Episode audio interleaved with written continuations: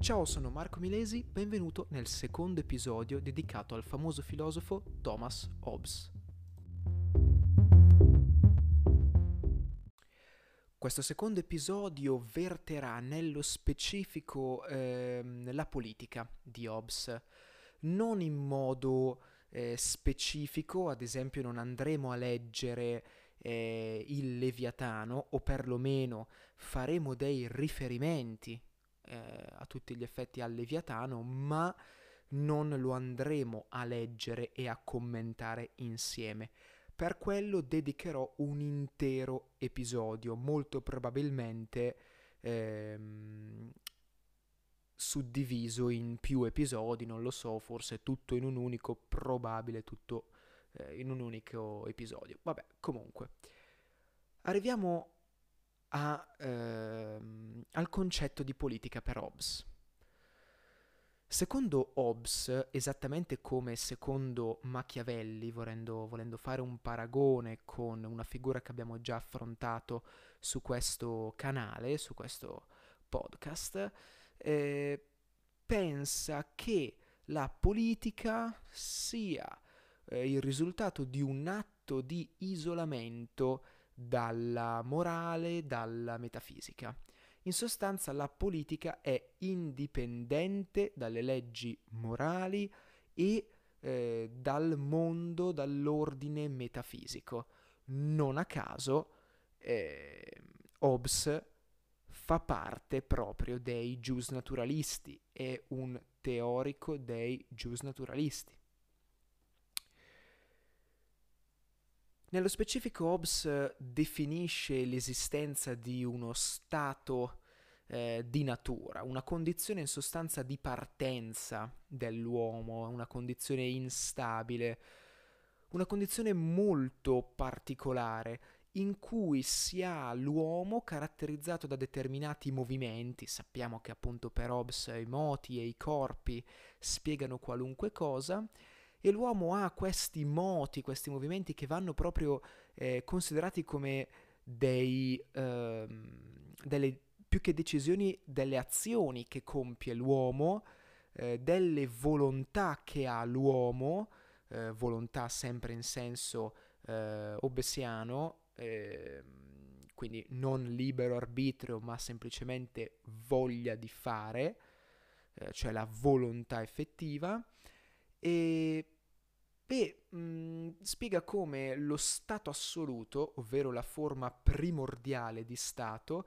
sia semplicemente la prima conseguenza di questi moti eh, dei corpi umani, dell'uomo.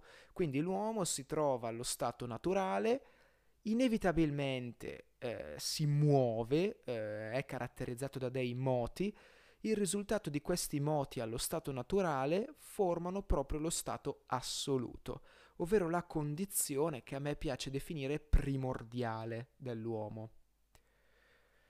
Interessante la concezione proprio di stato per Hobbes, che non è esattamente come per Platone e Aristotele un mezzo per contemplare la verità.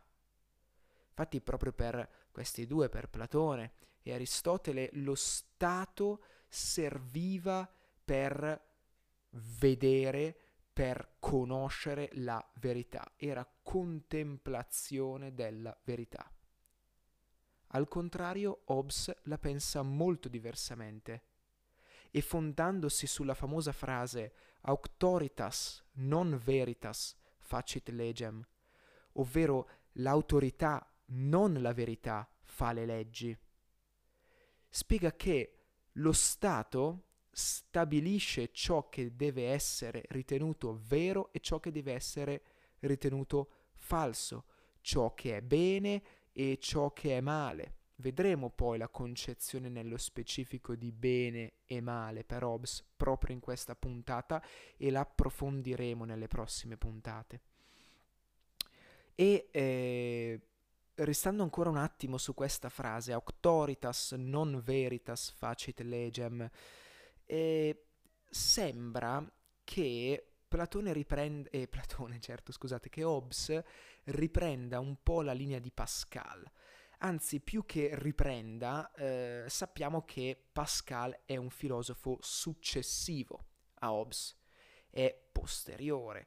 Eh, considerate che ehm, Hobbes nacque nel 1588, se non ricordo male, mentre Pascal nel 1600 o 22 o 23, non ricordo bene. Comunque abbiamo eh, quasi 40 anni di distanza tra i due, quindi insomma una distanza importante. Di sicuro non possiamo dire che Hobbes si fonda f- su Pascal, se proprio possiamo dire che Pascal si sia fondato su Hobbes, però possiamo trovare noi che siamo posteriori ad entrambi, cioè che siamo vissuti e che viviamo anzi posteriormente rispetto ad entrambi, dopo la vita di entrambi, possiamo fare dei paragoni e possiamo dire che esattamente come Pascal faceva coincidere il concetto di moda con il concetto di giustizia, spiegando come eh, la prima, ovvero la moda, eh, definisca cosa sia bello, mentre la giustizia cosa sia eh, bene, cosa sia giusto, ma di per sé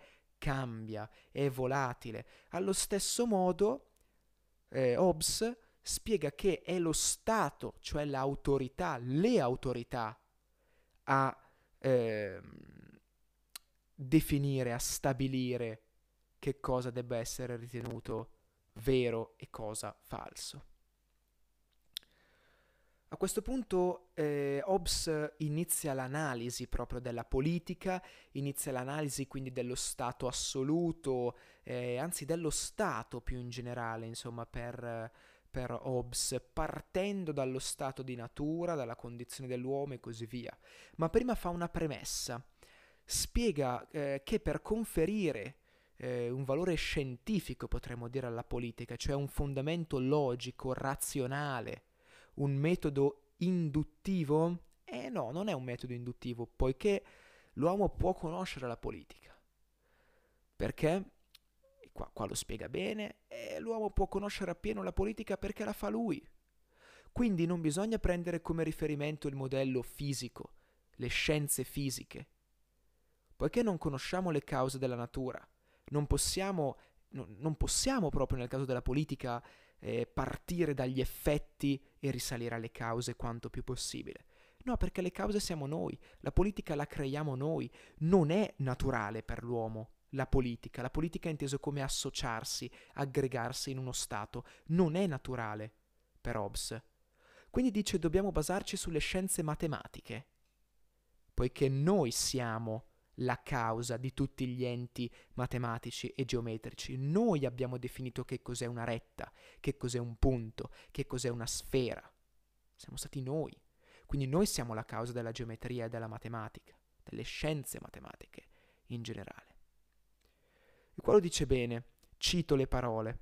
Anche l'etica e la politica, cioè le scienze del giusto e dell'ingiusto, dell'equo e dell'iniquo, si possono dimostrare a priori, poiché i principi grazie ai quali si conosce cosa siano il giusto e l'equo e per contro l'ingiusto e l'iniquo, cioè le cause della giustizia e precisamente le leggi e i patti, li abbiamo fatti noi. Ho citato le parole del libro De Homine, capitolo 10.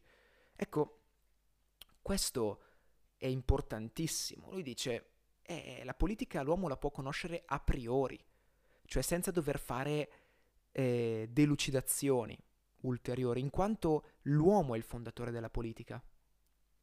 Allo stesso modo per le leggi morali, e qua vi ho un po' spoilerato. Infatti i presupposti, perché a questo punto Hobbes parte ad analizzare lo Stato e dice i presupposti sono due, l'egoismo universale, in sostanza eh, egoismo universale si può tradurre anche come relativismo morale, spiego meglio questi concetti partendo da quest'ultimo, ovvero relativismo morale. La morale, ovvero ciò che è giusto, ciò, anzi più che ciò che è bene e ciò che è male, è relativo. Ciò che è bene per me potrebbe essere bene anche per te, ma potrebbe essere male anche dal tuo punto di vista. Ecco perché ci sono degli scontri, ecco perché l'uomo non vuole la stessa cosa, ecco uno dei motivi per cui lo Stato, la politica, non è una condizione naturale dell'uomo, è una condizione che l'uomo si impone, ma questi sono degli spoiler che lui eh, che lui, che noi, anzi, affronteremo leggendo il Leviatano, o Leviathan in inglese. Secondo presupposto, ecco poi vabbè, l'egoismo universale, quindi in sostanza è questo, che ognuno pensa a se stesso, ognuno vede la morale solo ed esclusivamente dal suo punto di vista, ognuno vede il bene e il male solo dal proprio punto di vista, senza immedesimarsi negli altri. Secondo presupposto è legato al primo e dice se tutti i beni, e per beni non intende i beni materiali, ma se tutte le forme di bene sono relative, ne esiste uno, tuttavia, che è primo e originario, la conservazione della vita. A questo punto potremmo dire a uh, Hobbes che afferma proprio che tra tutti quanti i principi che sono i principi del bene, che sono relativi, per tutte le possibilità di fare del bene che sono relative, in quanto il mio bene potrebbe essere il tuo male, dice ce n'è uno che è inalienabile, la conservazione della vita. E qua, ripeto, potremmo obiettargli ehm, che nel caso ad esempio di una persona che commette suicidio, è la conservazione della vita evidentemente passata in secondo piano e la felicità, il benessere mentale forse è passato in primo piano. Comunque Hobbes non si pone il problema. Ora, eh, vorrei proporvi non la lettura quanto più un'analisi già fatta di una eh, parte del Leviatano, il capitolo dodicesimo, eh, 12, scusate, diciassettesimo. Ehm, giusto per farvi capire che cosa dice a questo punto Hobbes. Hobbes abbiamo detto che eh, spiega quali sono i presupposti dello Stato eh, hobbesiano e ehm, a questo punto diciamo analizza eh, la concezione di uomo di Aristotele e di Grozio, ovvero lui afferma che l'uomo, al contrario di quanto affermato da molti altri filosofi, sia antecedenti a lui che contemporanei a lui, non è un uomo politico. Scusate, non è un animale politico. L'uomo non è un animale che per natura, che naturalmente si aggrega, si associa, va in società. Non è per natura un animale di questo tipo. E lui porta alcune argomentazioni. La prima argomentazione che porta Hobbes è, è legata ehm, a due valori che gli animali non hanno, l'onore e la dignità. Dice gli uomini sono in continua competizione per l'onore e per la dignità. Quindi si creano delle vere e proprie guerre per questi due valori che ogni uomo vuole conservare e migliorare. Gli animali no, non sanno queste cose. Gli animali che vivono in gruppo non conoscono la dignità e l'onore, se non in rari casi. Seconda motivazione che porta è di carattere ehm, privato e pubblico, cioè spiega come il bene privato per gli animali coincida con il bene comune. Animali che vivono di gruppo, che vivono in gruppo, ad esempio i lupi, che vivono in branchi, eh, il bene del singolo, cacciare la preda, corrisponde con il bene del, del, della comunità, del branco, ovvero trovare cibo. Mentre l'uomo, come abbiamo detto, il bene del singolo eh, nel caso dell'uomo non è sempre coincidente al bene della comunità. E poi Hobbes ragionerà, ragione, ragionerà molto bene, madonna scusate il mio italiano, comunque ehm, tratterà molto bene questo argomento nel Leviatano lo leggeremo insieme, parlerà proprio del modo in cui lo Stato debba far sì che mh, per il cittadino il bene comune coincida con quello privato, in modo tale che il cittadino pensando di fare il bene eh, singolo, a lui utile, pensando di fare qualcosa di utile a lui, ecco che in realtà sta facendo qualcosa di utile alla comunità. Questa visione, eh no, scusate, questo, ok, va bene, questo qua era il secondo motivo. Il terzo motivo che porta è legato alla ragione. E dice gli animali non hanno la ragione. E, questa, e qua possiamo alzare una bella obiezione, cito le parole specifiche del Leviatano.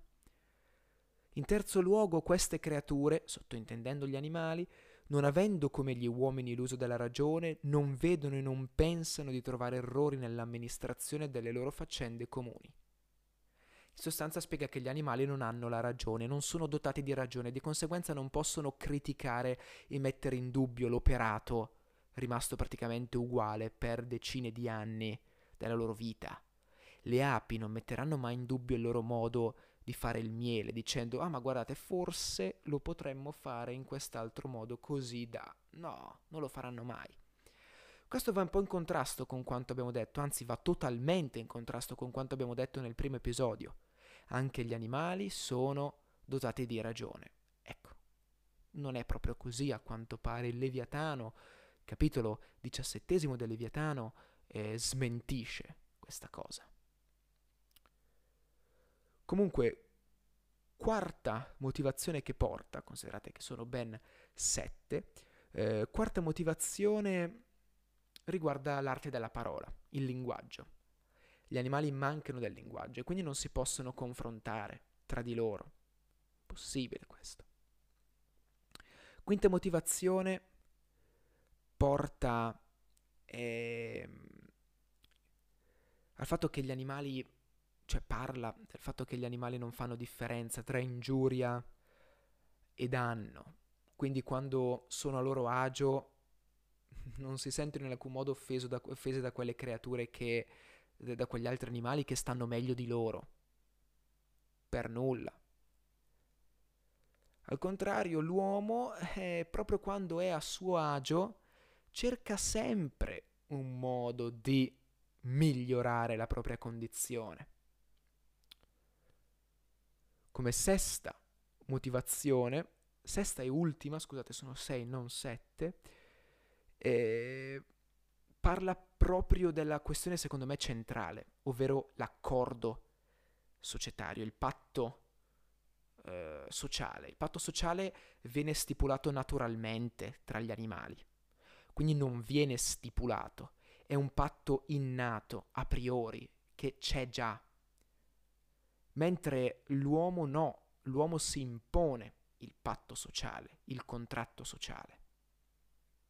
Ecco, queste posizioni di Hobbes vanno in contrasto con la posizione di Aristotele, che considerava l'uomo zon politikon, ovvero animale politico, animale che per natura si aggrega e anche va contro sempre, ribalta la posizione anche di Grozio. Grozio con il suo appetitus societatis, l'abbiamo visto eh, nell'episodio dedicato al giusnaturalismo, alle integrazioni sul giusnaturalismo, eh, spiega come l'uomo per natura si ritrovi a dover vivere in società. Perché? Perché è appetibile Ecco qua, appetitus societatis. È appetibile l'essere in società, l'essere in una comunità. Quindi è una sorta di naturalità per l'uomo. Ecco, però abbiamo visto che non è affatto così, ma anzi vedremo essere la paura a costituire la spinta alla società e anche il collante, che quindi non solo fa sì che venga stipulato il contratto, ma che venga anche mantenuto. Quindi possiamo concludere questa parte introduttiva dicendo che per Hobbes l'uomo allo stato di natura non è in uno stato, che un po' rimanda all'idea di stabile, una cosa statica, una cosa ferma, stabile. E lo stato di natura è instabile. Non è né un valore né portatore di valori. Lo stato di per sé fonda l'etica.